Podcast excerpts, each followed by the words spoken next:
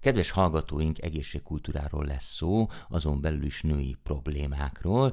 Itt a nyár és itt a strand szezon, és hát gyakorta hallani azt az anyukáktól, meg másoktól is, hogy kislányom, fölfázol, vedd le a vizes fürdőruhát, ne üldögélj ott, vigyázz a vizes törülközővel, meg egyáltalán nagyon kell vigyázni, mert mi mindent összeszedhet az ember a vízben, a strandon, stb. Stb. Stb. És itt van a vonalban Dr. Krauth Barbara, szülésznőgyógyász. Szia, Barbara!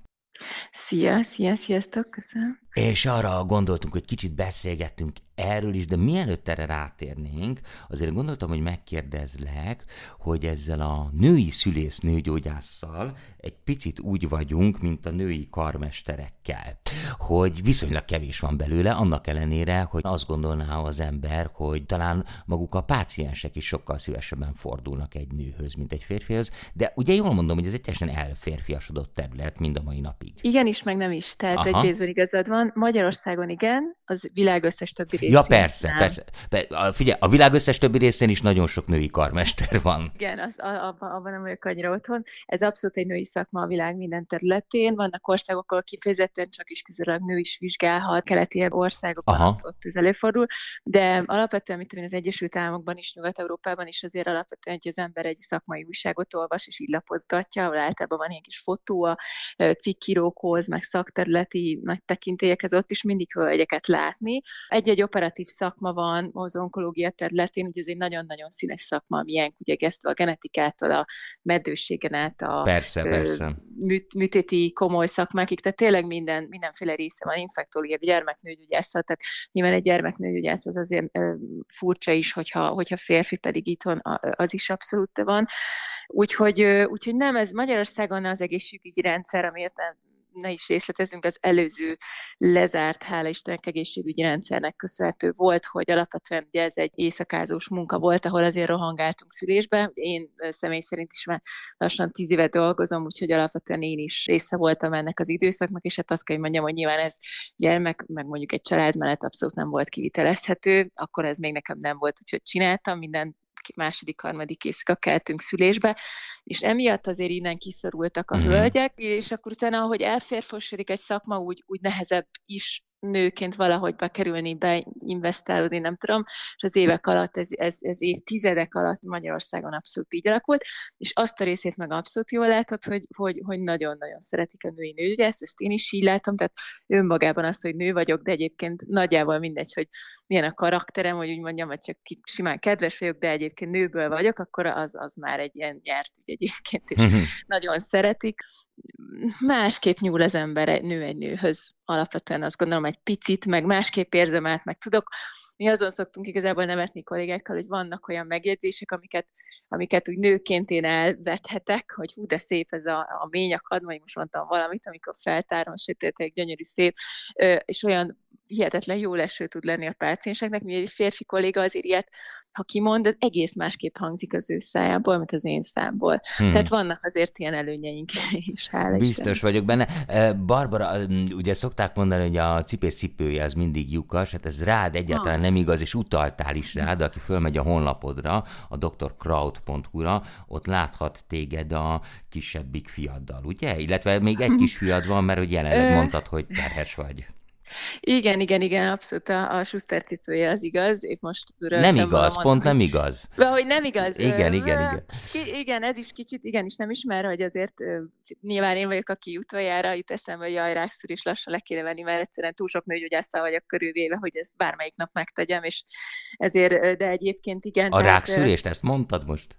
Igen, tehát hogy a ményakrák szűrés, csak hogy ilyen szoktunk kacagni egymásra, hogy az osztályon van 8 női nőgyógyász nálunk abba a kórházban, ahol én dolgozom, és akkor mindig ez a jaj, Lilla, holnap le kéne venned a rákszűrés, mert jó, majd holnap után. Tehát, hogy ez azért a nőgyógyász lányok között nagyjából így néz ki, mert hogy egyszer túl sokat vagyunk együtt. Alapvetően ott nem a kisfiamat látható, hanem egy páciensemet, nekem nagy mániám volt, hogy gyűjtögessem az ilyen babás fotókat a pácienseimmel, a kismamáimmal, amiknek nyilván töredéke van meg, de így is 100 fölötti, 200 körüli fotó van velük a kis újszülöttekkel jellemzően, és aztán egy idő után ez nekik is ilyen szokás lett, és ők is kérték, hogy legyen közös fotó, úgyhogy van ilyen fotógyűjtemény, de kisfiamról is előszeretettel hoztak meg időnként képeket, ez tény. A privát közösségi médiában, igen. Barbara, azért hadd kérdezzek, még mielőtt rátérünk a nedves fürdőruhákra. Említette Nyugat-Európát és a nyugat-európai rendszereket, módszereket. Azt például tudjuk, és tudom, hogy nagyon vékony jégre megyek, és csak nagyon óvatosan merészkedek rá.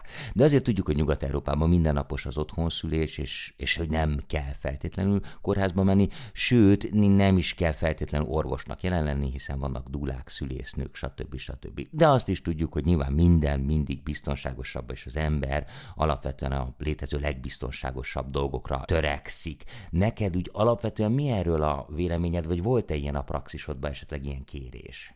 Hát nézd, Magyarországon az otthonszülés az ugyanúgy a rendszer, az ugyanúgy azért ki van építve, lehetőség van rá, bizonyos feltételekhez kötött, amik hasonlóak, mint külföldön, tehát jobb, hogyha az ember nem először szül, nem lehet egyéb komplikáció, kis kockázatterhes, tehát sok-sok-sok kockázati tényezőz van kötve, biztosítani kell egy bizonyos távolságban kórházi elérést. Igen. Tehát azért ez így van. A személyes véleményem, tehát hogy ez működik itthon, csinálják is, most a napokban is beszélgettem valakivel, aki otthon szült, és alapvetően kismamám is végül otthon szülés mellett döntött, és igazából nem is nagyon mondta, vagy nem tudom, ez ilyen utolsó pillanatban döntés volt, vagy hogy volt ez, de náluk úgy jól sült el, de nyilván ez egy másodszor szülő volt. Alapvetően én, ha személyes véleményemet kérdezed, az egész más lesz, mint az, hogy egyébként ez egy elérhető létező dolog, de az az igazság, hogy egy szülésznőgyógyász, aki ráadásul személyem szerint egy kiemelt centrumban dolgozik, ami annyit jelent, hogy a legmagasabb szintű progresszivitási centrum, az azt jelenti, hogy már 25. héttől ellátjuk a koraszülötteket, illetve a 24. héttől, tehát egy egész 500 g-os koraszülöttektől, és 3 ilyen centrum van Budapesten, és Magyarországon sincsen sok, tehát mi alapvetően nagyon-nagyon-nagyon sok olyan szövődményes terhességet, szülést, nagyon sok olyan bajt látunk nap, mint nap, ami nekünk megszokott, hogy ezekkel találkozunk. Ikrekkel, veszélyeztetett terhessel, magas vénimás is sorolhatnám, és nagyon sok drámával nézünk szemben nap, mint nap, ami nagyon megterelő egyébként lelkileg is, de nyilván csodálatos is egyben, és érdekes is. Az a helyzet, hogy ezt látva nap, mint nap, nekem elképzelhetetlen egy otthonszülési szenárió. Egyszerűen elképzelhetetlen, mert én mondjuk nem életemben laikusként indulva látok egy helyzetet, hanem én mondjuk 20-szor álltam olyan szülésbe legalább, ahol a legtökéletesebb CTG-ből, a legtökéletesebb szülésből, a legszebb, legpatológiamentesebb terhességből, várandóságból megszületett az egyébként makkegészséges magzat, aki attól a pillanatok kezdve nem vett levegőt, hogy megszületett. Én értem, hogy ott van egy dugla, aki adott esetben egy újraélesztésre fel van készülve, de azért nincsenek ott eszközei hozzá, nincsen ott egy neonatológus háttér, nincsen ott egy inkubátor, egy csomó eszköz, ami ilyenkor azonnal bevethető gyógyszerek, vénásan, stb., ami adott esetben is az a tudat, hogy már kórház szintjén is az, hogy én elkiabálom magam, hogy a szomszéd szobában van a neonatológusoknak a szobája, és gyakorlatilag csak kvázi elkiabálom magam, hogy neonatológus azonnal fusson, és ott van 10 másodpercen belül, ez jelenleg megfizethetetlen, ez a véleményem. Úgy állami és a magánszférát is tekintve, hogyha érted, hogy mire gondolok. Persze. Ez azért a magánklinikákkal is, bár van most már olyan magánklinika elérhető, ahol egyébként van PIC felkészültség, tehát neonatológus, ami csodálatos, de hogy azért ez nagyon-nagyon veszélyesnek tartom, és lehet, hogy valóban 10-ből 9-szer semmi nem történik, de azon egyszer annak az egy embernek, az egy gyermeke a legfontosabb. És sokat változott a rendszer, tehát, hogy én próbálom biztatni a kismáimat, és ezt is látjuk nap, mint nap, tehát egy darab negatív visszajelzés nincsen, hogy változott a rendszer, kikaptak belőle azok a szülészek, akikkel igazából picit problémásabbak voltak a szülések, nem sietettünk senkit, nagyon, nagyon nyugalmas lett a szülésznők közül is, az maradt, aki ezt szívből csinálja, aki szívvel, lélekkel, gyakorlatilag dúlaként éli az életét csak egy kórházban, tehát jók a szülészetek, és borzasztó sok női nőgyógyász árasztotta el igazából az összes szülészetet, és érződik a szakmán ez a változás, én azt gondolom. Barbara, köszönöm, hogy elmondtad. Szerintem nagyon fontos volt azért ezt hangsúlyozni. Na, de akkor térjünk át a nyárra, és erre a vizes fürdőruha történetre, meg a felfázásra. Igen. Mi van emögött? Hogy működik ez? Tényleg fel lehet-e fázni a medence partján? Alapvetően ez a felfázás témakörre ugye eleve már ott szokott egy ilyen zavar lenni, hogy a felfázás, mint szó, az most egy hüvely gyulladást jelent, vagy pedig a húgyhólyag gyulladását jelenti. Ugye a húgyhólyag gyulladására gondolunk azért ilyenkor, tehát hogy eleve kezdjük ezzel. A másik, hogy maga az, hogy medencepart tél van, nyár van, ősz van, tavasz van, ez teljesen mindegy, hogy ezek bakteriális fertőzések. Aha. Jellemzően ezeket 95%-ban a világ minden részén egy E. coli nevezetű kórokozó okozza, ami nem egy idegen, valamilyen misztériumos lény, ami valahonnan oda kerül, vagy férfiakról, vagy ilyen elég sok tév hit szokott elmiatt, vagy ezt övezni, hanem ez egy teljesen normális vastagbélflóratagunk. Ő okkal él a vastagbelünkben, és ott lakik, és semmi problémát nem okoz az ég egyet a világon, addig a pillanatig, amíg be nem kerül valamiért a húgyhúlyakba. De még ez is egy kicsit bonyolultabb, mert képzeld el, hogy végeztek ilyen nagy kutatásokat a világban, ahol azt nézték meg, hogy egy nemi aktus után vettek katéteres vizeletet hölgyekből közvetlenül utána, és megnézték, hogy a hólyaguk tiszta, vagy van benne kórokozó. És kiderült, hogy apropó, minden nőben hemzsegnek a baktériumok szexuális élet után. És hogy ez teljesen normális így, mert egy egészséges immunrendszerű, egy egészséges hólyagú hölgy, ez kimegy, pisil egyet, és ezzel kisodorja a baktériumokat, illetve még ahogy iszik, a következő pisiléssel is szépen lesodródnak. Tehát nagyrészt ezek nem tudnak megtapadni a hólyagfalon, van ott egy speciális védőréteg, ami minket véd.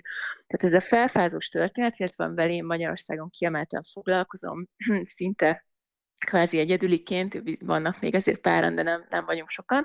Ez visszatérő hólyaggyulladás, ez egy borzasztó nehéz betegség, nagyon-nagyon sok hölgyet érint. A számok tekintetében úgy kell látni, hogy felfázással a nők 50%-a találkozik élete során legalább egyszer. Ez azért a női populáció fele. Ez egy gigantikus szám.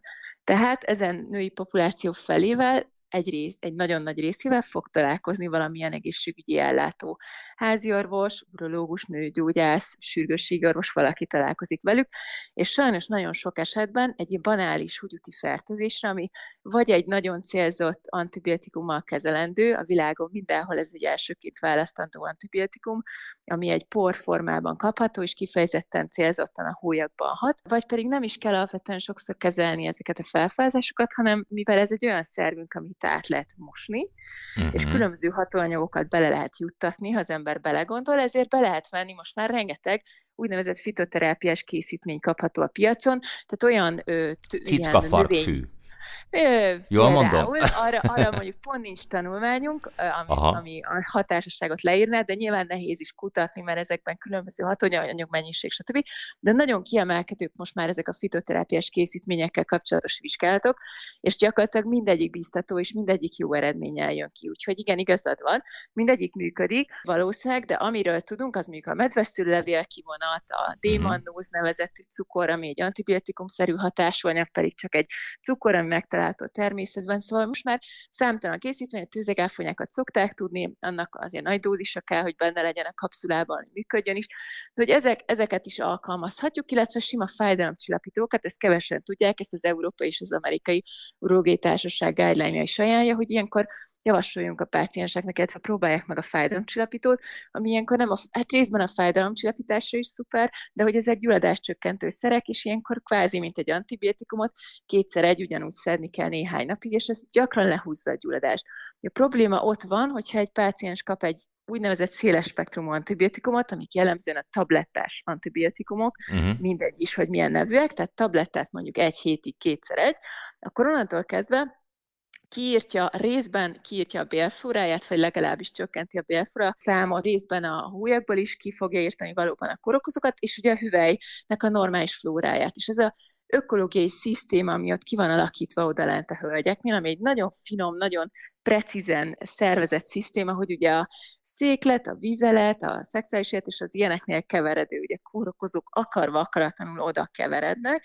Ez egy finom szisztéma, ami magát gyakorlatilag képes gyógyítani, tisztítani. Így vagyunk megteremtve, az ősembernek ezt meg kellett oldania, hiszen nem volt olyan tisztálkodási lehetőség, ha belegondolsz, hogy ne szaladjon föl minden második bélbaktérium a hólyagba, mert akkor állandóan ott van a vesemedence gyulladásnak az esélye. Úgyhogy ez egy csodálatos rendszer, és ez ebben világos, csak ugye a reklám azt mondja, hogy ha probiotikumot szedünk, akkor nyugodtan lehetünk bármennyi széles spektrumú antibiotikumot. Igen.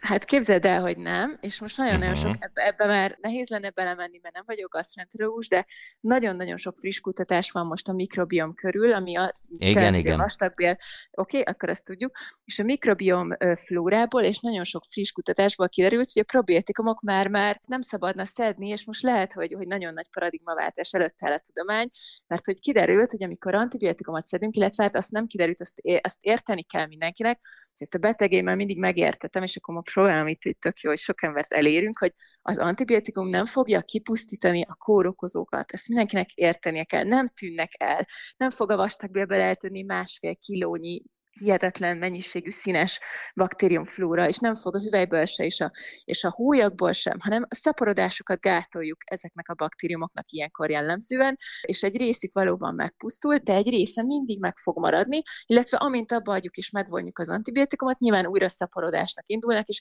vissza fognak gyarapodni. És az a helyzet, hogy aki túlélte ezt az antibiotikum kúrát, ami egy túl dozírozott, túl intenzív antibiotikum volt, az egy sokkal ellenállóbb, sokkal rezisztens, itt a szó, igen. Sokkal agresszívebb baktérium lesz, aki sokkal gyorsabban képes következő alkalommal a hólyagba visszakerülni, vagy ott marad bent, és túlélte ezt a kúrát. És ilyenkor következik be az ördögi kör a pácienseknél, hogy elmegy a következő kollégához, aki egy másik szakterület, mert ő azt gondolja, hogy biztos valami rosszat kapott, vagy valami rossz kezelés történt, vagy hát neki valami nagyon nagy baja van, és az immunrendszere, és sorolhatnám, milyen gondolatok vannak, és ilyenkor kap egy másik, megint széles spektrumú, más típusú antibiotikumot, gyakran vakon, mindenféle tenyészt és minden nélkül, és ilyenkor még inkább szelektálja ezeket a baktériumokat is. Képzeld el, hogy az én rendelésem nagy részében olyan pácienseket találkozom, akik 10-15 éven szenvednek visszatérő hólyaggyulladásban.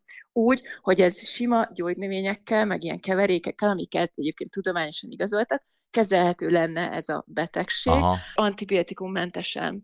Úgyhogy hát nehéz, és hát azért erre házasságok mennek rá egy idő után, nyilván nagyon gyakran kapcsolódik a nem élethez ez a panasz, meg ott van a kiülés, tehát sokszor azért megtartóztatják magukat, vagy már félnek nagyon a szexuális élettől. Találkoztam olyan pácienssel, aki a munkáját veszítette, mert gyakorlatilag azt mondta a főnök, hogy annyit van tárpénze, meg annyit megy ki az irodából, hogy ez menjen innen. Tehát horror történetek vannak, és egyébként klinikailag igazoltan a visszatérő hólyagosoknak 60% a klinikai depresszióban szenved.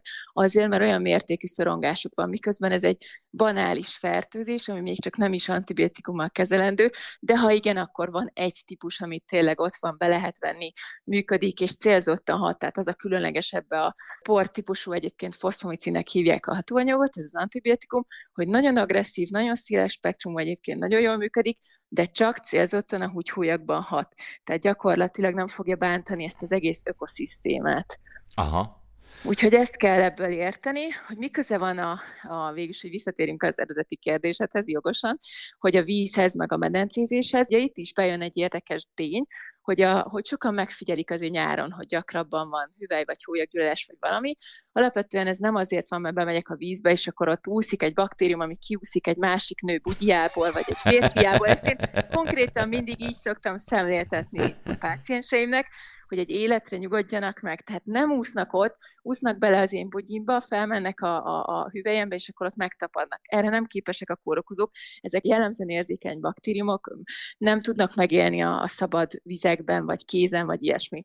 Alapvetően ráadásul ugye ezeket a medencéket klórozzák, és különböző vegyszerekkel kezelik. Tehát a mechanizmus a következő, hogy bemegy egy hölgy, ott úszkál, akkor a medencével az a problémánk, hogy teljesen kimossa a normális hüvelyflórát, ezt a laktobacillus védőflórát, és átmenetileg a kutatások szerint egy 8-12 órára gyakorlatilag minimalizálja a védőflóránkat a hüvelyben, és ezáltal a saját... Meg a bőrünkön is tegyük hozzá, tehát bőrödön, egyébként igen, abszolút ezért persze. Ezért kötőhártya gyulladást okozhat, meg tud ilyeneket, mert alapvetően fertőtlenít egy néhány órára, és megint csak a probléma mindig a vegyszerek, a fertőtlenítés, az antibiotikum, stb.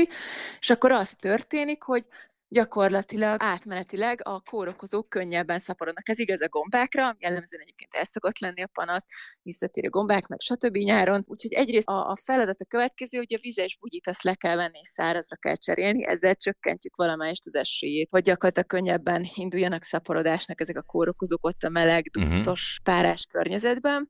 A másik pedig az, hogy hát igen, hogyha nagyon sokat vagyunk ilyen medencés vízben, akkor, tehát ilyen vegyszerezett vízben, akkor alapvetően a flóra helyreállító vagy valamilyen szinten támogató készítmények használata, így ilyen nyaralás alatt legalább a végén 1-2 napig javasolt, és ezzel meg lehet előzni gyakran azt, hogy ezek a fertőzések kialakuljanak, de ezek autoinfekciók, tehát magyarul saját magunkban élő kórokozók szaporodnak el a Balatonvízzel, tengervízzel, meg ilyesmikkel, nem ecsetelem, semmi probléma nincsen, tehát ott semmit nem lehet elkapni, semmi nem jön át sehova, egyszerűen csak a vizes bugyiban üldögélés okozhat ilyesmit, úgyhogy ez egy tévhit. Na hát, Barbara, köszönöm, hogy megnyugtattál mind a fiúk, mind a lányok nevében, illetve a másik fontos tanulsága a beszélgetésünknek, hogy óvatosan az antibiotikumokkal, és azt gondolom, hogy ezt általánosságban mondhatjuk, mert valóban én sokat beszélgetek orvosokkal, és egyre több helyről hallom vissza a rezisztens szót, tehát hogyha az antibiotikumok viszont rezisztenssé válnak, akkor azért nagy bajba vagyunk. Nyilván vannak kiskapuk, meg egyéb megoldások, de jobb lenne. Képzeld el, hogy egyébként nincsen. Tehát ezt még, hogy hány időd van, hogy ez azért lett ekkora óriási központi probléma, és azért figyelünk rá mostában ennyire, mert WHO, ha jól tudom, tavaly kiadott egy ilyen alarm, nagyon fontos konferencián tulajdonképpen egy hírt, hogy a mostani számításaink szerint 2050-re több emberhalált fogja okozni az antibiotikum rezisztencia a világon, mint mondjuk a cukorbetegség és a daganatos megbetegedések.